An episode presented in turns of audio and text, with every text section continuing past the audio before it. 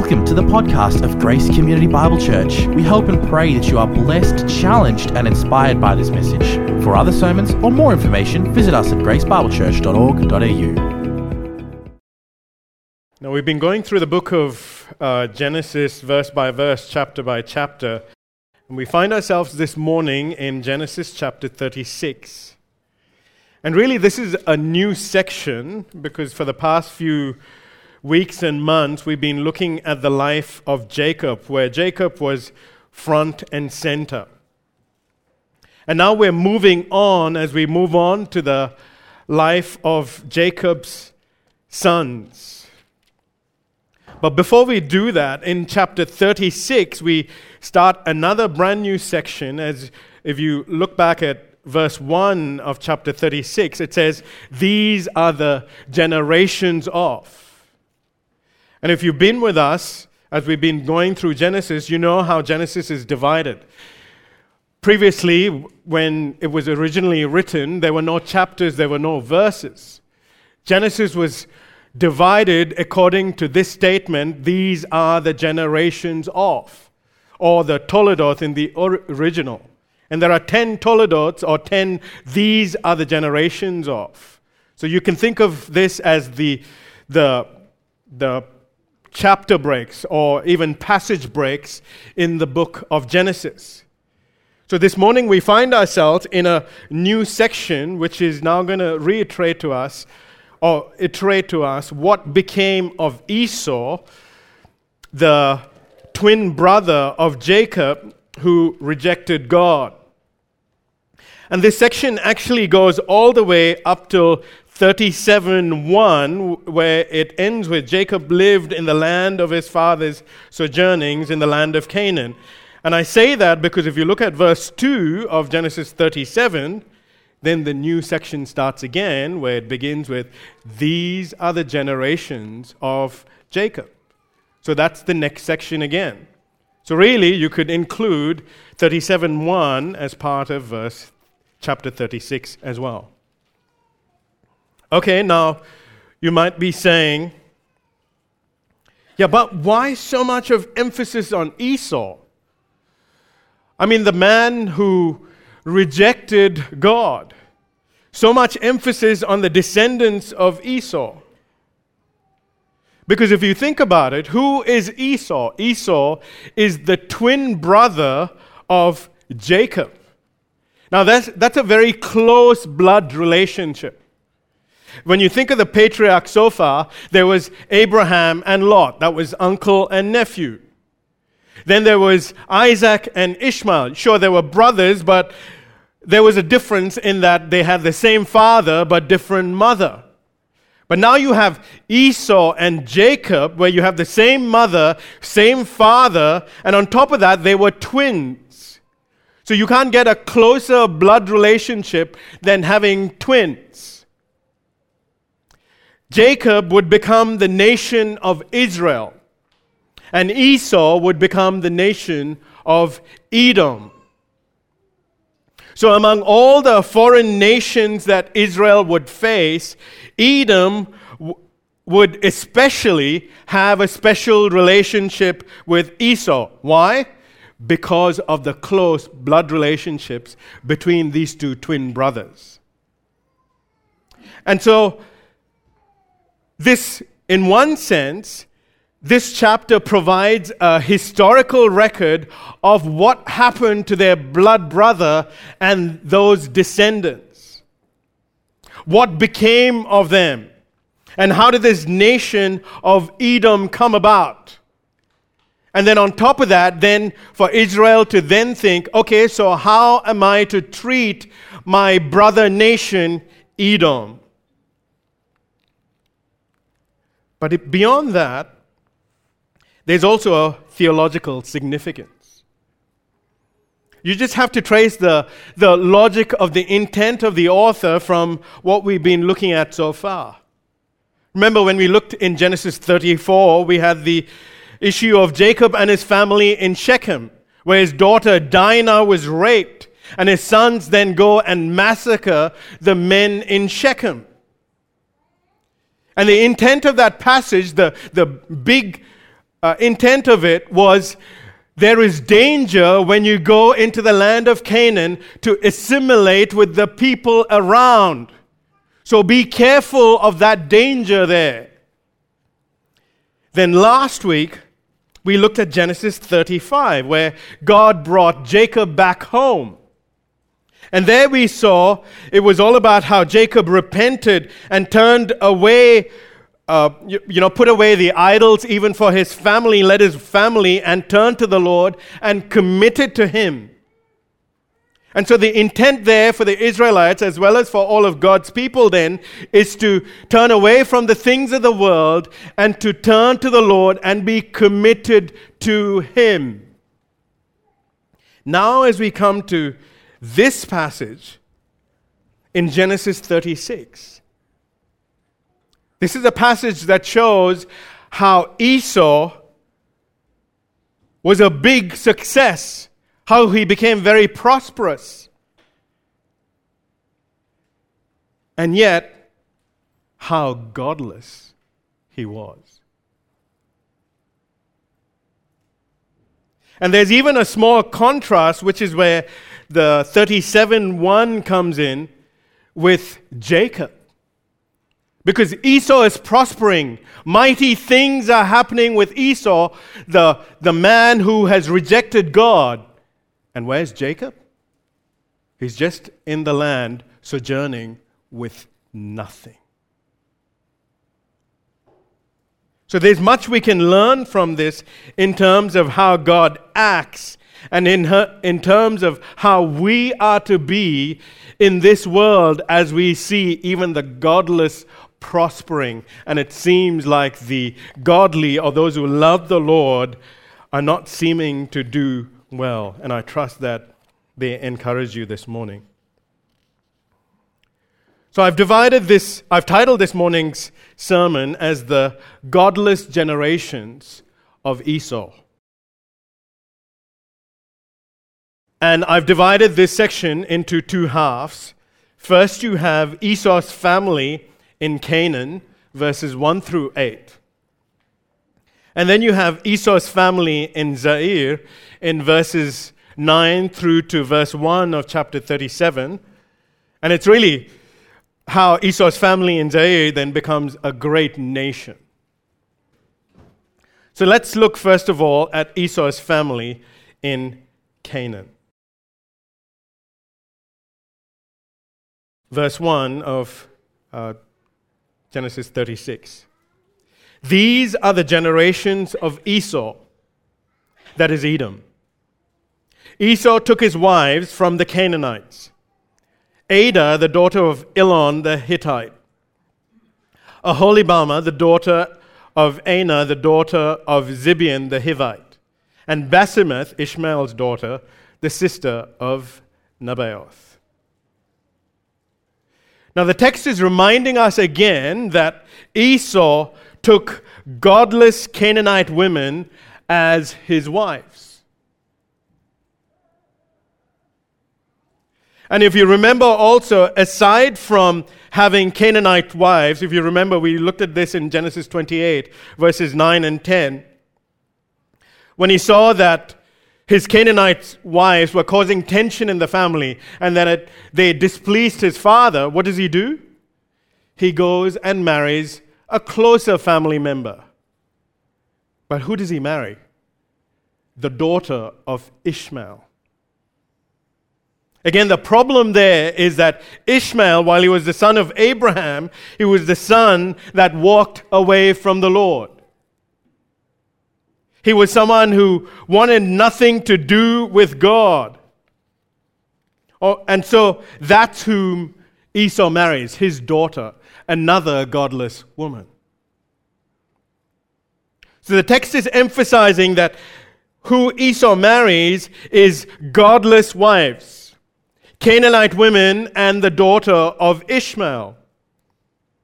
Now, if you look at the names of Esau's three wives, they're not exactly the same as the, uh, the names of these wives are not exactly the same as those mentioned in Genesis 26 and 28. Now you say, why is there a change? Most likely, this would have been because they changed their names. Whether after marriage or after they moved to Seir, uh, you know, many of us, even men, some of us have our birth names, and somewhere down the line, sometimes we are called by different names. In fact, Esau himself, he had two names. He had Esau, and then he had Edom. Remember? From red red, that porridge stew of his, and the fact that he was, had that ruddy complexion, that was another name that Esau had Edom.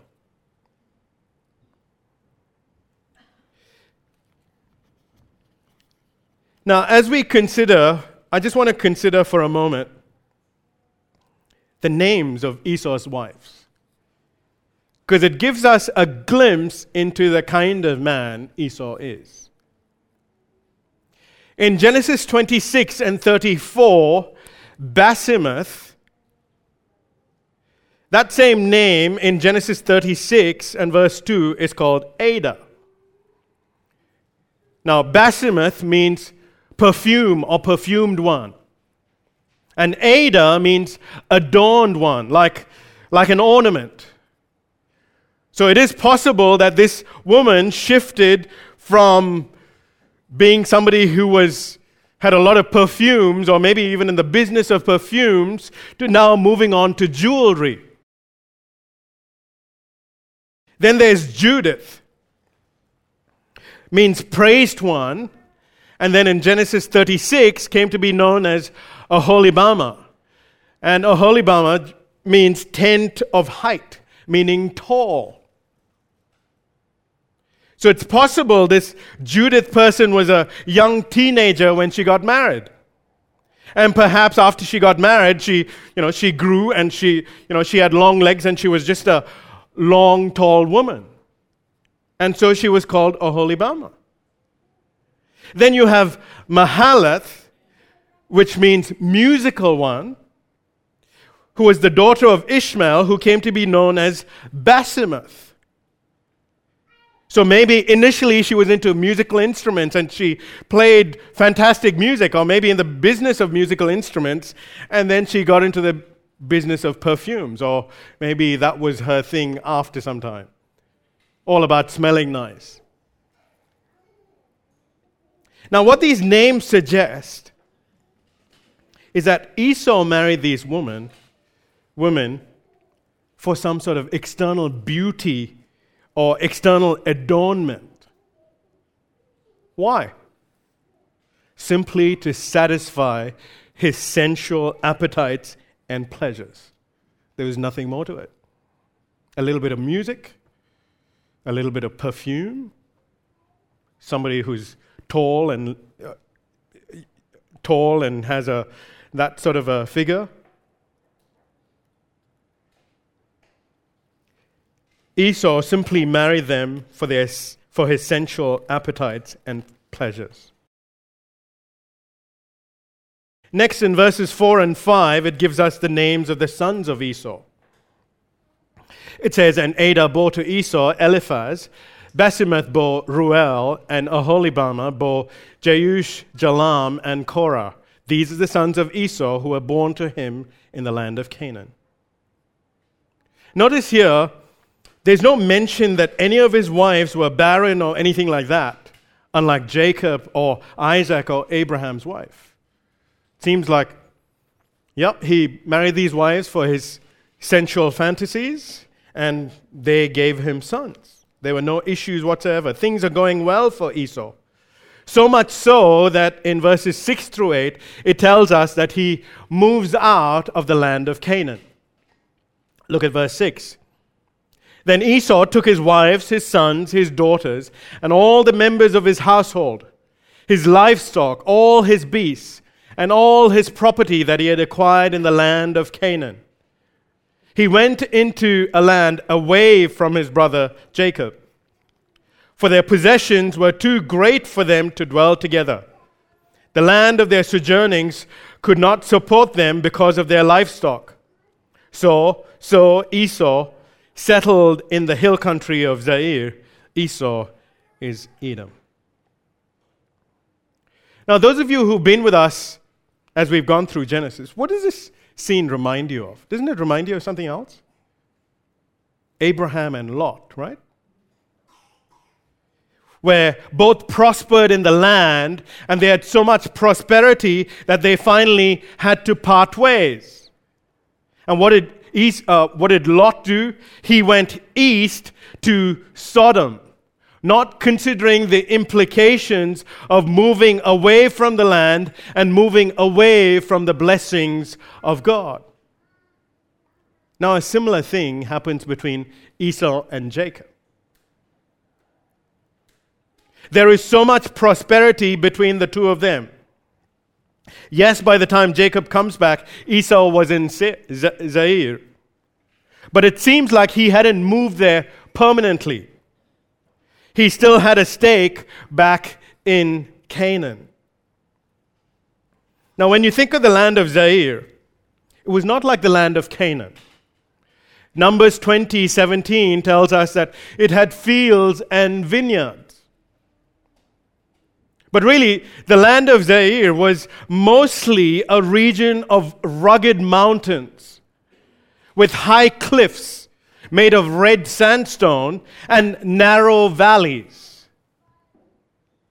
And so the people of Seir, they would live on top of these mountains, and because there were these narrow valleys, it was very difficult for the enemies to get through to them. And this became a source of pride for the Edomites, uh, pardon me, for those in Seir. And ultimately, the Lord will indict them in the book of Obadiah. And here's the thing you might know one of the famous places of Seir. One of the capital cities of this place, Seir, would eventually be called Petra. That's in Jordan. Some of you may know of that, you know, red sandstone kind of thing, or those of you who've watched Indiana Jones, perhaps. You know, you have to go through these really narrow clefts to get to that place. That's what Seir was. That was part of Seir. So, someone like Esau, who had so much of wealth, when you think about it strategically, it's a great place to live. So much of protection from the enemies.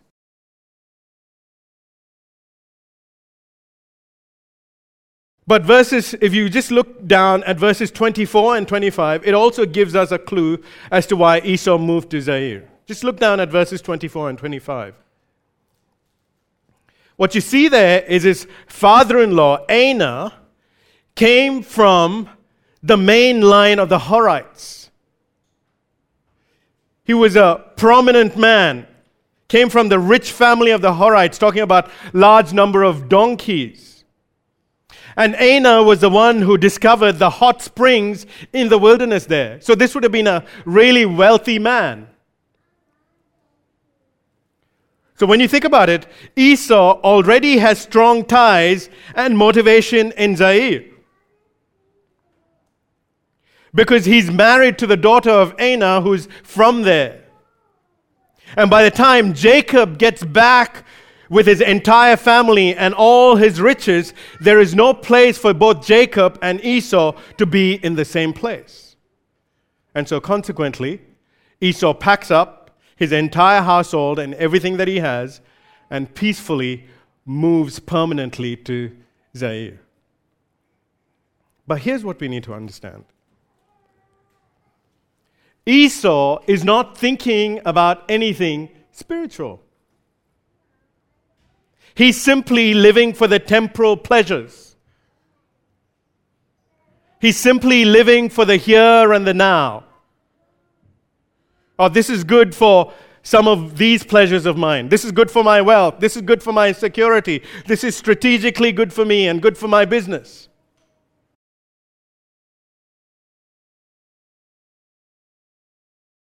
Esau is not thinking, oh, yes, there's not enough room for my brother and I to stay in the same place. But you know, this is the land of promise where God had promised he would give to Abraham and his sons. So he should be thinking, so maybe I'll go to another part of the land. He should be thinking, My brother Jacob now is the heir of the Abrahamic promises. Yes, I'm not the direct heir, but if I stay close to him, all those who bless him will also be blessed. So I need to stay close to my brother Jacob. But he doesn't do that. He's not thinking that way. He simply walks away from the promised land. And you know where Seir is in relation to Canaan? It's south east. Yeah. In Genesis, we see this pattern, right? Everyone who moves eastward, that is the direction of those who are moving away from God. Cain moved eastward to the land of Nod. The, the people who built the Tower of Babel, the beginnings of Babylon, they were people who came from Mount Ararat and came down south and to the east. People who are moving away from God. Lot moved eastward. Keturah, the other wife of Abraham, their sons moved eastward. And now here we see Esau moves eastward away from God. I want you to think with me just the, the kind of person Esau is. Esau was a manly man. We saw that, right? Just a few chapters back. He was a total outdoorsy person, a skilled hunter, skilled with his bow. He loved the thrill of the hunt and the, the meat that he could find from the wild game that he, that he killed. He lived for his sensual pleasures, the taste and the thrill and the adrenaline rush. He lived for the moment, the immediate pleasures. Then, when you think of the account where he sold his birthright for a pot of red stew, Remember, he had come back from a big hunt and he was hungry. And he wants to immediately satisfy his hunger, his temporal appetites. There's no waiting. So, what does he do? He says, Brother, you can have my birthright, just give me that red stew. In fact, Genesis 25 tells us that Esau despised his birthright, meaning he didn't care about his birthright meaning he didn't care about God and the spiritual things that that particular birthright of the firstborn had. He didn't care about any of those things. Then we saw of his marriage to Canaanite women and Ishmael and Ishmael's daughter. Again, as we saw, pointing to the fact that he was somebody who lived for his sensual pleasure rather than that prohibition not to marry any of the Canaanites. Doesn't regard any of that. And now, finally, he moves out of the land of promise, away from the brother, the brother who is blessed by God, away from Canaan, the promised land, voluntarily. Nobody's forcing him out. Peacefully, and moves east or southeast, away from God.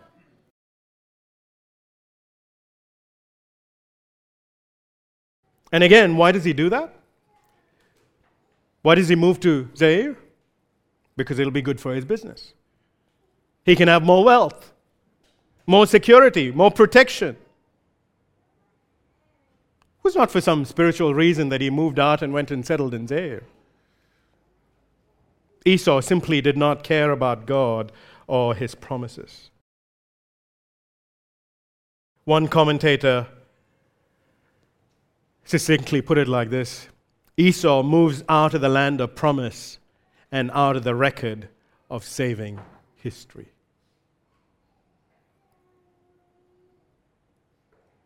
It's a sad thing to see what Esau has done. See, Esau was so close to the promises of God, so close, and yet he rejected it. He didn't care about it. He found his pleasure and joy only in the things of this world, in the here and the now. There's an important lesson here. I mean, let me just speak to some of the young people here. I mean, do you know that it is such a grace from God that you're growing up in a Christian home? To have the, Chris, have the witness of the Christian life lived out in front of you through your parents. That is a grace from God. Yes, your parents may not be perfect, but right in front of you, you have the testimony of someone who imperfectly follows the Lord Jesus and who is being changed into the image of Jesus Christ. That is a grace from God. And for those very same parents to treat you the way they do, to love you the way they do, to care for you the way they do, to discipline you the way they do to be exposed to the Word of God, to be taught the things of God in your home, that is a grace from God.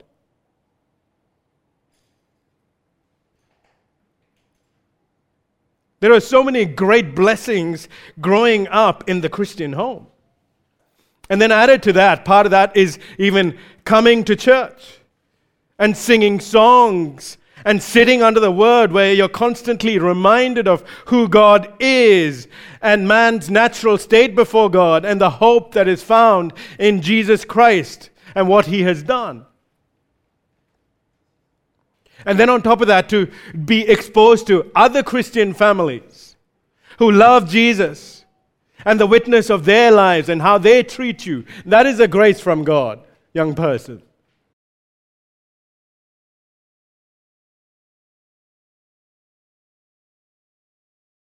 As you see Esau's life, let me say this to you, young person. Don't reject that. As you're growing up and as you leave the home,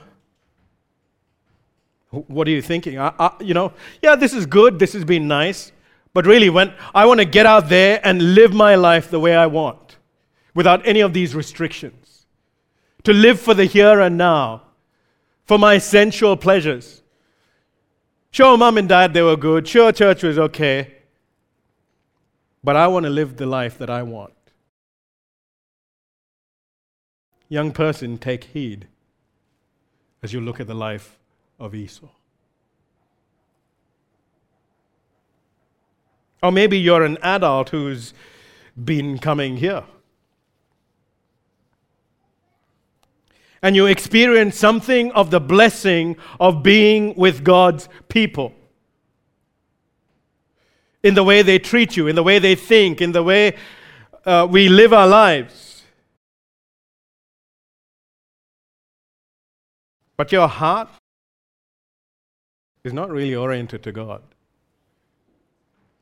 It's actually oriented to the things of this world.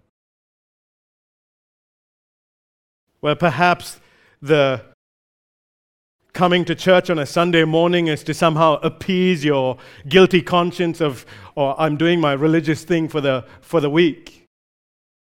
But really, the rest of the week, you're just living for yourself, living for the here and the now, living for your sensual pleasures.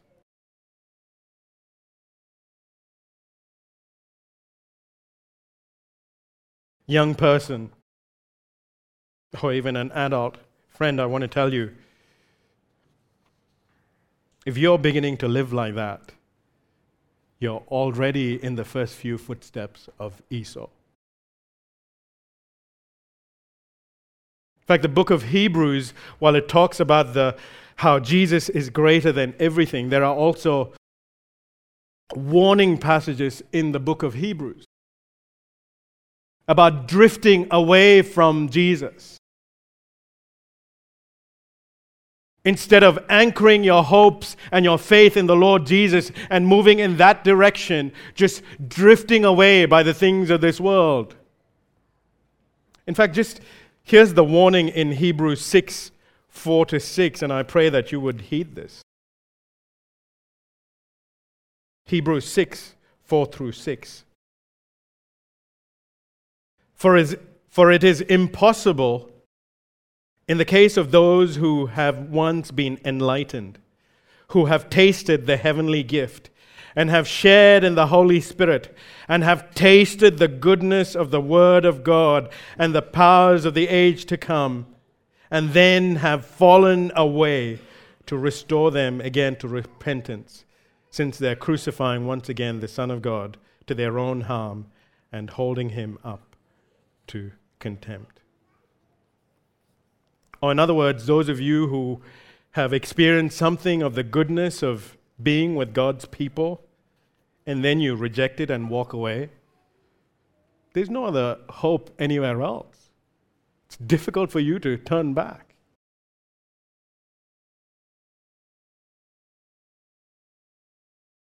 Let me just give a word even to the parents.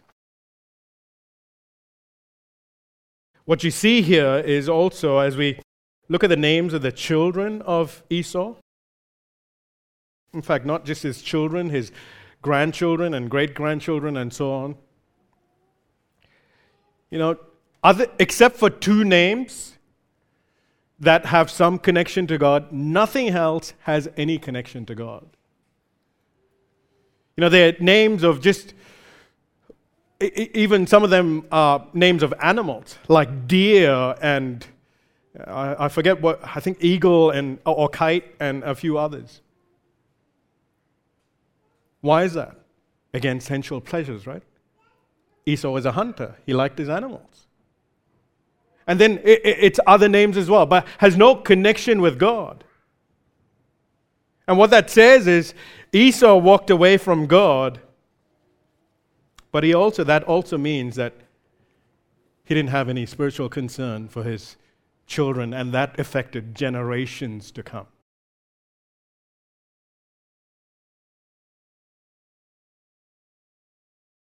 If you're a Christian parent, I want to ask you, brother, sister,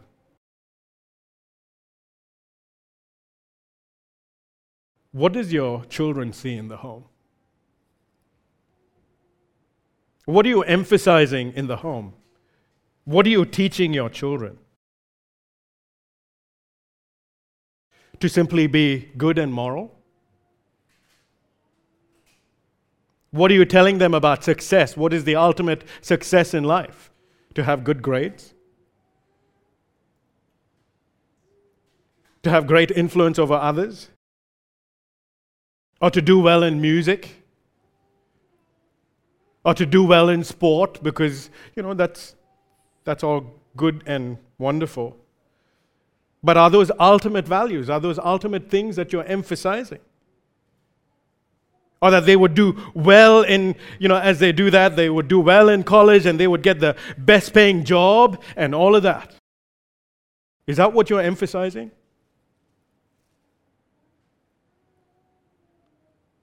Even as we read this morning in our Bible reading. If a man has the entire world for himself and yet loses his soul, what profit is there? It means nothing.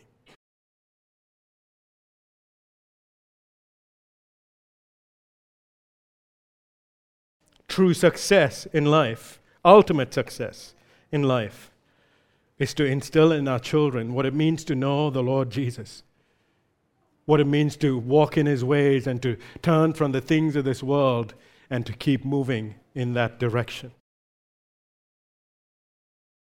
I pray that the warning of Esau's life would serve us in some measure. So that's Esau's family in Canaan, and, and they're now moving out of Canaan.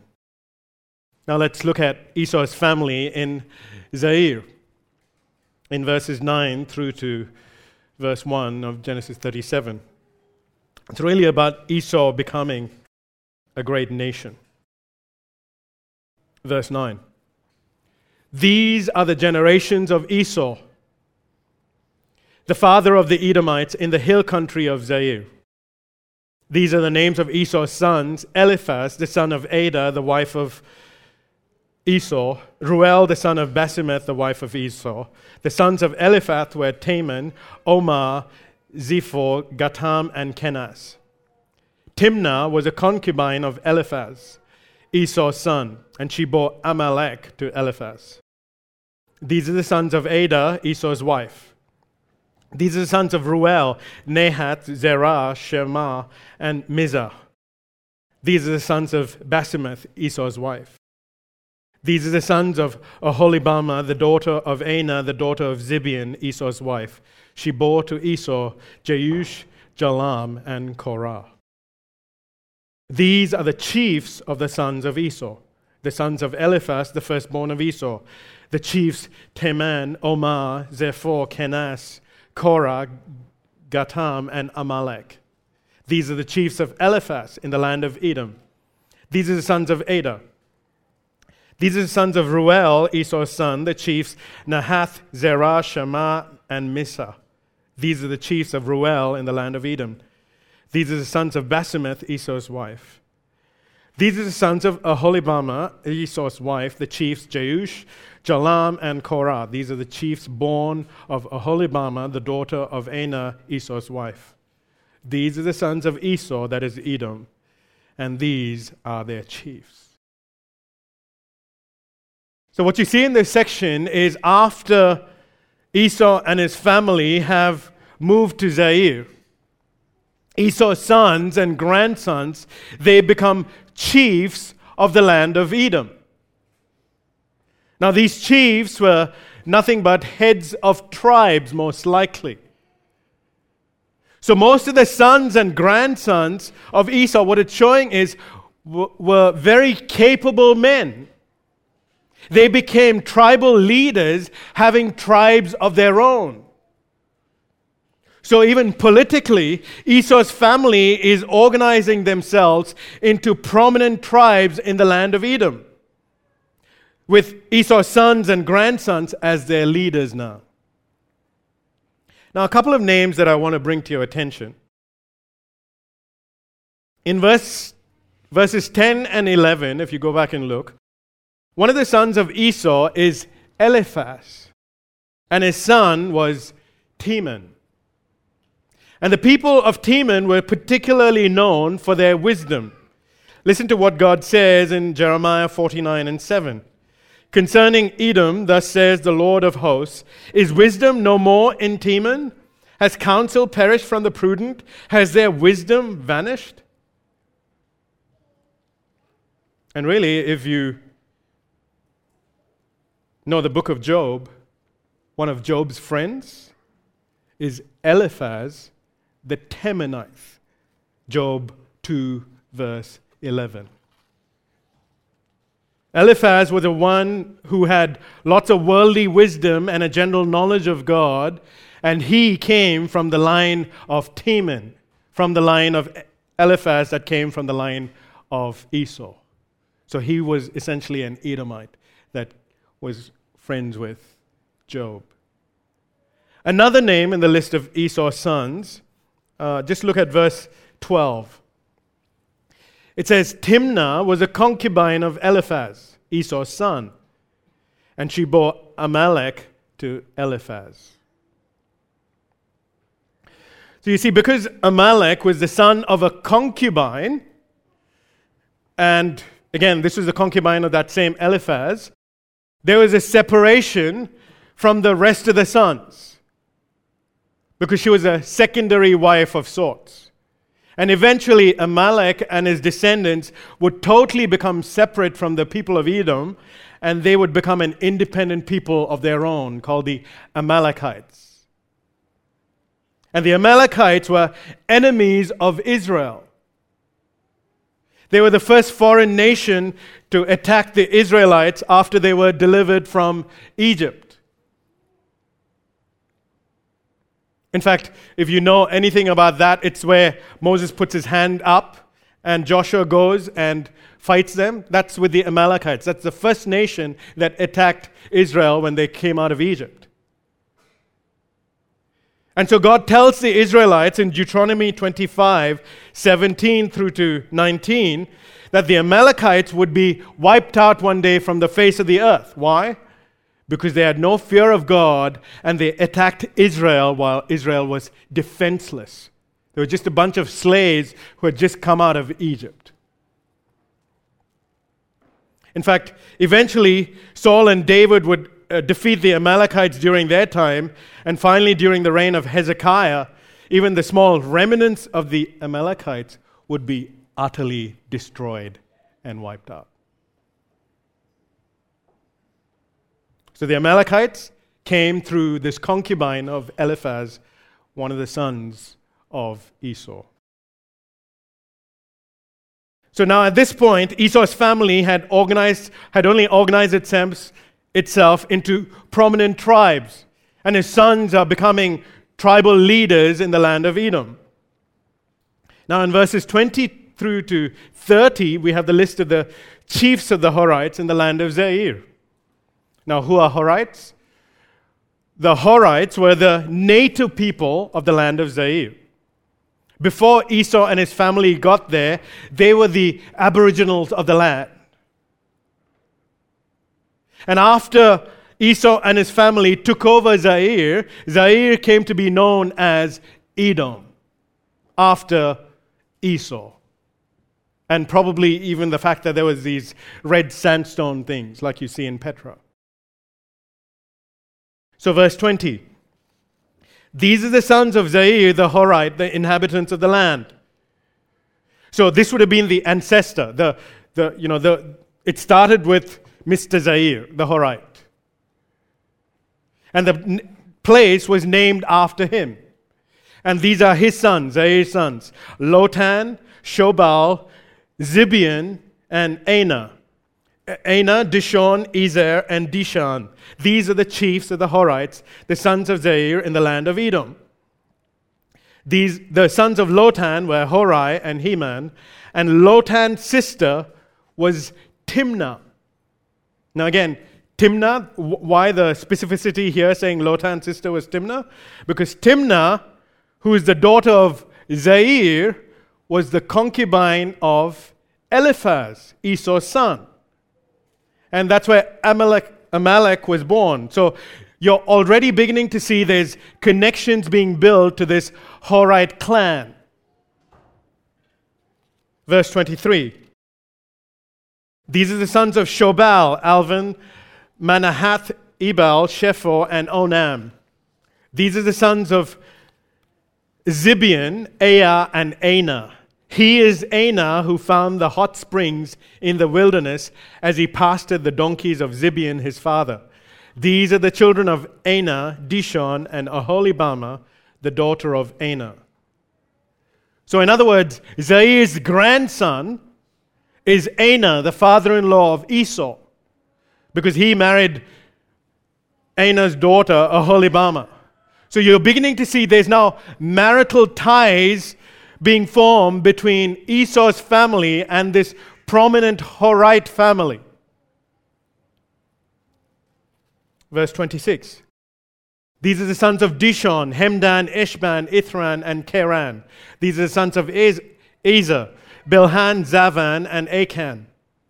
These are the sons of Dishan, Uz, and Aran, and these are the chiefs of the Horites, the chiefs Lotan, Shobal, Zibeon, Anah, Dishon, Ezer, and Dishan. These are the chiefs of the Horites, chief by chief, in the land of Seir. So, this is an account of the Horite chiefs in the land of Seir. Now, what happened to them? Well, Deuteronomy 2, verse 12 says that Esau and his descendants they came into the land and disposed the Horites and destroyed them. So evidently, while Esau and his descendants they destroyed a lot of the Horites, there is also some intermarriage to, taking place where they took wives from the Horite clan and they were absorbed into the family of Esau or the Edomite family. So now you get an idea of why the Horite history has been included, because some of them became part of the Edomite family. And what it's also showing is that the political power of Esau is now growing. So, tribal chiefs, his sons and grandsons, now there's intermarriage. They've deposed off the Horites, there's some intermarriage, and they're essentially taking over the land. Now, verse 31 onwards now is the names of the kings of Edoms. And, and you'll notice it's no longer the land of Seir, it's the land of Edom. Why? Because Esau's descendants have taken over, and this is an account of that family now. Esau's family line now, over generations, have become kings of the land of Edom. Verse 31 onwards. These are the kings who reigned in the land of Edom before any king reigned over the Israelites. Bela, the son of Beor, reigned in Edom, the name of his city being Dinhabah. Bela died, and Jobab, the son of Zerah of Bozrah, reigned in his place. Jobab died, and Husham the, of the land of the Temanites reigned in his place. Husham died, and Hadad, the son of Bedad, who defeated Midian in the country of Moab, reigned in his place, the name of his city being Avith. Hadad died, and Samlah of Masrekah reigned in his place. Samlah died, and Shaul of Rehoboth on the Euphrates reigned in his place. Shaul died, and Baal Hanan, the son of Achbor, reigned in his place. Baal Hanan, the son of Achbor, died, and Hadar reigned in his place, and the name of his city being Pau. His wife's name was Mehetabel, the daughter of Matred, the daughter of Mezahab.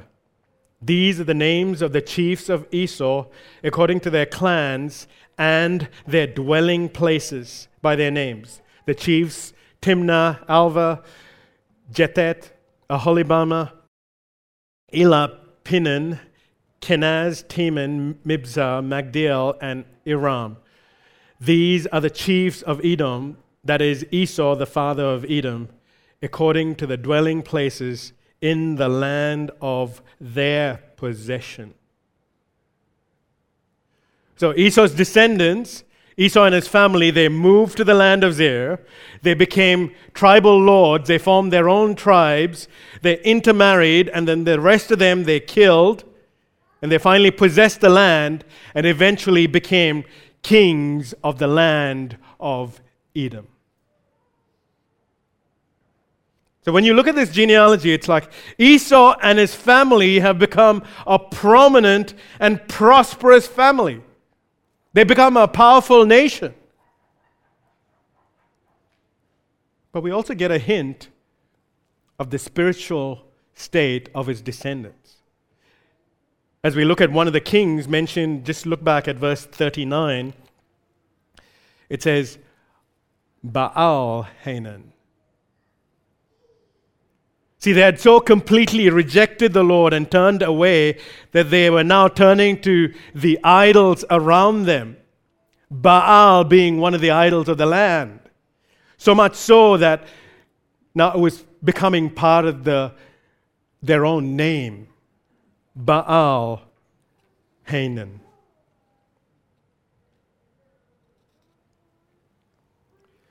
Now, as the Israelites are listening to this genealogy, what are they to make of this? Well, one thing would be very clear repeatedly in this chapter, again and again, it says Esau is Edom. Esau is Edom. So, this is for the Israelites to understand how the nation of Edom came from Esau and how it gained prominence, and how the land of Edom and the Edomites came about. So, Israel, how are you then to treat this godless nation, Edom? See, because there are such close ties, Israel, so, such close blood ties, you are to treat Edom differently.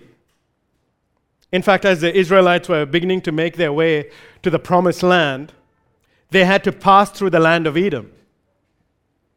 And then Moses sends his messengers to the Edomites saying, Your brother Israel in Numbers 20. You know, trying to be diplomatic, saying, We're brothers. Your brother Israel has suffered in Israel, uh, in Egypt. Now let us pass through so we can go to the promised land. But at that, at that point, the Edomites were not very brotherly and wouldn't allow Israel to pass through, and the Israelites had to take a much longer route around them. And then in Deuteronomy, when the law is given, Moses, or God speaks through Moses in Deuteronomy 23 7 and 8, and this is what it says about the Edomite You shall not abhor an Edomite, for he is your brother. You shall not abhor an Egyptian, because you are a sojourner in his land. Children born to them in the third generation may enter the assembly of the Lord. So, by the third generation, if the Edomites, because they're your bro- brother, Edom, don't abhor them, don't despise them. And if they're in your midst, by the time the third generation comes and they still want to be part of the Israelites, then they can become one of the Israelites and be part of the worship of the Israelites. Now, as biblical history continues, the Edomites continue to be unbrotherly and difficult towards Israelites, and things just got worse between the two nations. And especially after the division of Israel into the north and south kingdom, the Edomites would wage constant wars with the southern kingdom of Judah. In fact, and they would think, oh, nothing can affect us because we've got these natural defenses high mountains, narrow gorges, very difficult for enemies to come through. So they prided themselves and they would often be a thorn in the flesh and become an issue for the southern kingdom of Judah. Very unbrotherly. In fact, by the time of when the Babylonians came and captured the southern kingdom of Judah, the Edomites laughed at them.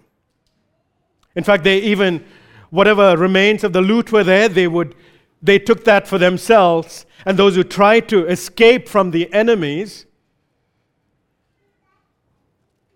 they even killed them. So God promises judgment on the Edomites for what they did to Israel at that time. And that's what the whole book of Obadiah is all about. So there's a lot of history that the Israelites will have with Edom. So it's important that they know who the Edomites were. They're your brother. You have to treat them in a certain way, even though there's going to be tensions. You are to treat them in a certain way. Now, in contrast to this grand genealogy of Esau, look at what verse 37 and verse 1 says about Jacob, the one who has turned back to the Lord. Genesis 37 and 1. And Jacob lived in the land of his father's sojournings in the land of Canaan. So just quick compare contrast. Esau, prominent tribes in Edom. They possessed the land. Eventually, they even became kings of the land. Jacob, on the other hand, at this point, he's got 12 sons a problem family and will give him more trouble. He didn't have any tribes as yet, let alone any kings at this point. He didn't possess the land. He was simply a sojourner like his, like his father, like his fathers, Isaac and Abraham. He was simply an alien in the land, a foreigner in the land. So when you look at this, you know, in one sense, it seems like the one who rejected God is prospering, while the one who turned to the Lord is not doing so well.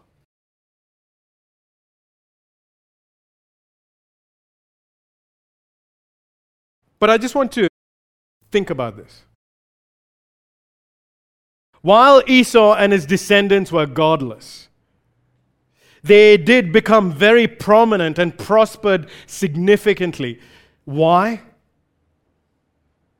Because this was, in a sense, part of the promise that God gave to Abraham. from you nations and kings will come. And so God was fulfilling part of that promise in the life of Esau and his family as they're becoming a powerful nation, a prosperous nation. But Jacob, on the other hand, yes, as we've seen, is a deeply flawed man, but he's one who has turned to the Lord. What about the promises of God given to Jacob? They're yet to be fulfilled. It almost seems like the, the promises are too far away right now. This has been the case if you've seen the pattern just in the book of Genesis in itself. If you think of Cain and Abel, you know, Cain goes off to the land of Nod. And if you remember the, the, the guys who were involved in making musical instruments and metallurgy and things like that, Tubal Cain and all of those, were Cain's sons. They were the movers and shakers of society. When you think of Isaac and Ishmael, when they parted ways, it talks about Ishmael having 12 sons and having married and things like that. At that point, Isaac was not even married. And now here, Esau is prospered like anything, and Jacob is still a sojourner in the land with a troubled family.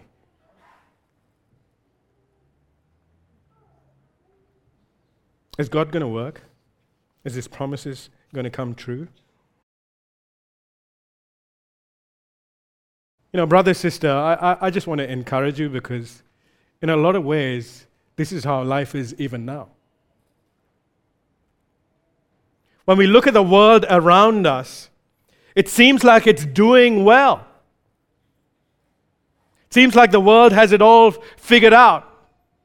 And godlessness is prospering in every realm in the schools, in the homes, in government places, anywhere that you can think of. And maybe as you're looking at this, you, you're feeling a bit discouraged. Thinking, am I, am I on the losing side? I mean, is this all just a failure? Because everything on that side seems like it's so successful. All these godless people, they seem to be doing so well.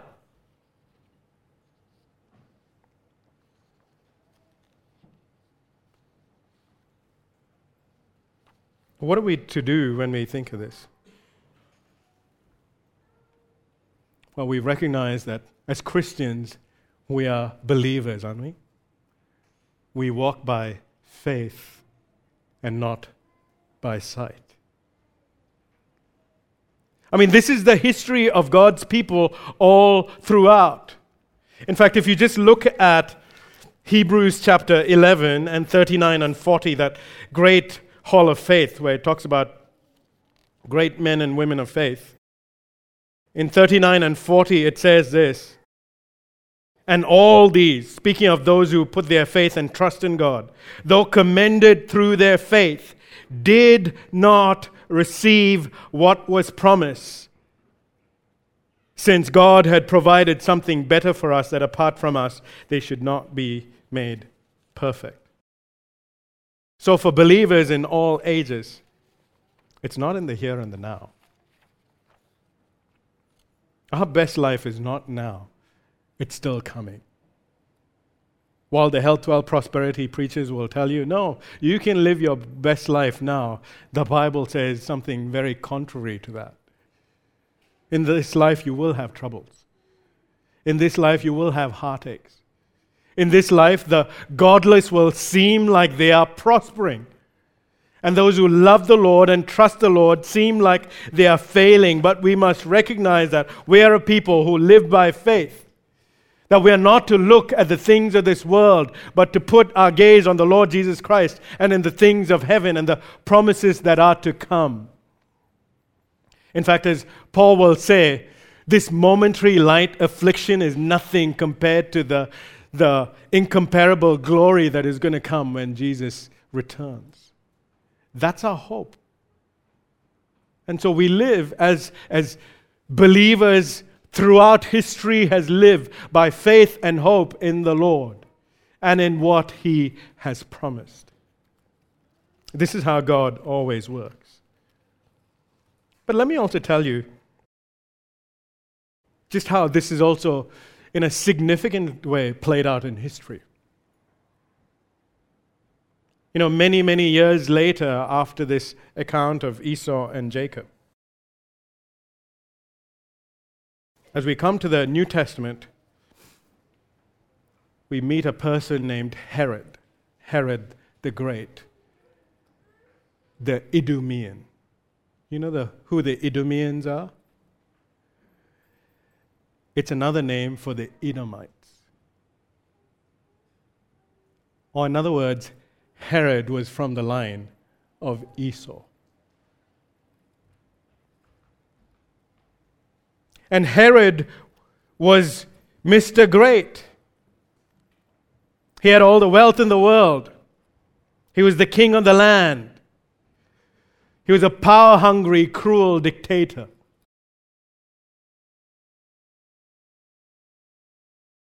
And he even slaughtered all the infants in Bethlehem to kill word about this king of the Jews that was going to come. And yet, the Lord of Lords, the King of Kings, mightily worked. And the second person of who he is came down in the form of a man as Jesus Christ. He was the son of Jacob. And as he lived on this earth, he didn't seem like much. He was despised by man. He seemed like an ordinary person. And then the, the world around despised him and crucified him on the cross. As the son of Esau and the son of Jacob faced each other at that time, it seemed like the son of Esau was winning.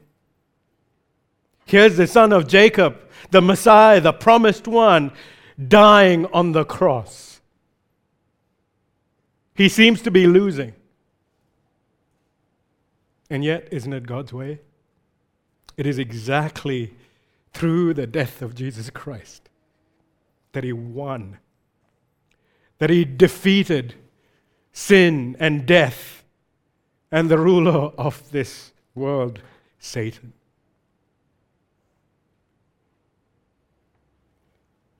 The seed of the serpent seemed like it's winning, but God will always have the last word, and he will always keep his promises.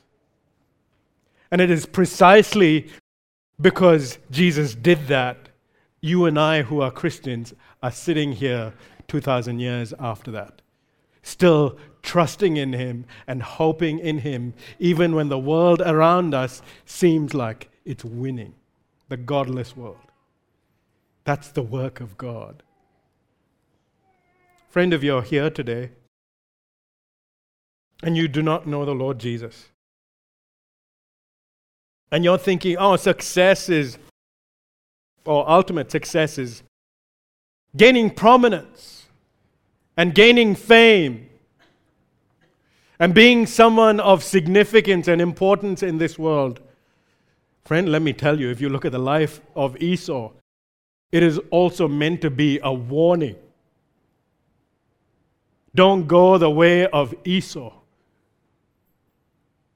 Yes, the gospel of Jesus Christ that, uh, that God sent his son 2,000 years ago, and he came into this world to die for sinful people like you and me, and all those who trust in him will be saved. That might seem foolishness to you. But let me tell you, friend, that is how God works the foolishness of man is still nothing, or the foolishness of God is still nothing compared to the greatest Einsteins of this world. If you'd like to know more about what it means to follow Jesus or trust in Jesus, please come and talk to me or Donnie or one of the members of our church, and we'd love to talk to you about Him. For those of us who are believers, well, my encouragement today to you is as you see the seed of the serpent prospering, as you see ungodliness prospering, may we take heed from this passage, even as the Israelites were meant to take encouragement. To know that God will fulfill his promises in his time. Even though the path of Satan even though the path of the world, the broad path, is the easy path. Don't go down that path. Stay on this path. Trust the Lord, being confident that He will fulfill His promises and wait on Him as you live faithfully for Him and His glory. Let's pray together. Lord, we thank you for your word that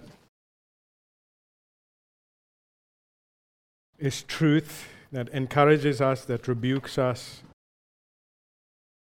that gives us hope.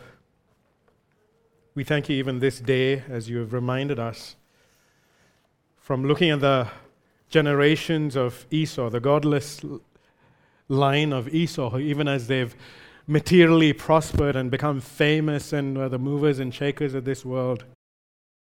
Yet, what a tragedy. May we never be tempted by the broad way, the easy way, by the, the way of the line of the serpent. But may we be faithful to what you have revealed to us. And may we cling on to you by your grace and wait on you to fulfill your promises, confident that you will fulfill your promises, and living as good witnesses of who you are in this world. Lord, we thank you for your word. We pray that you would work in and through us through what we've heard this morning. And we pray this in Jesus' name. Amen.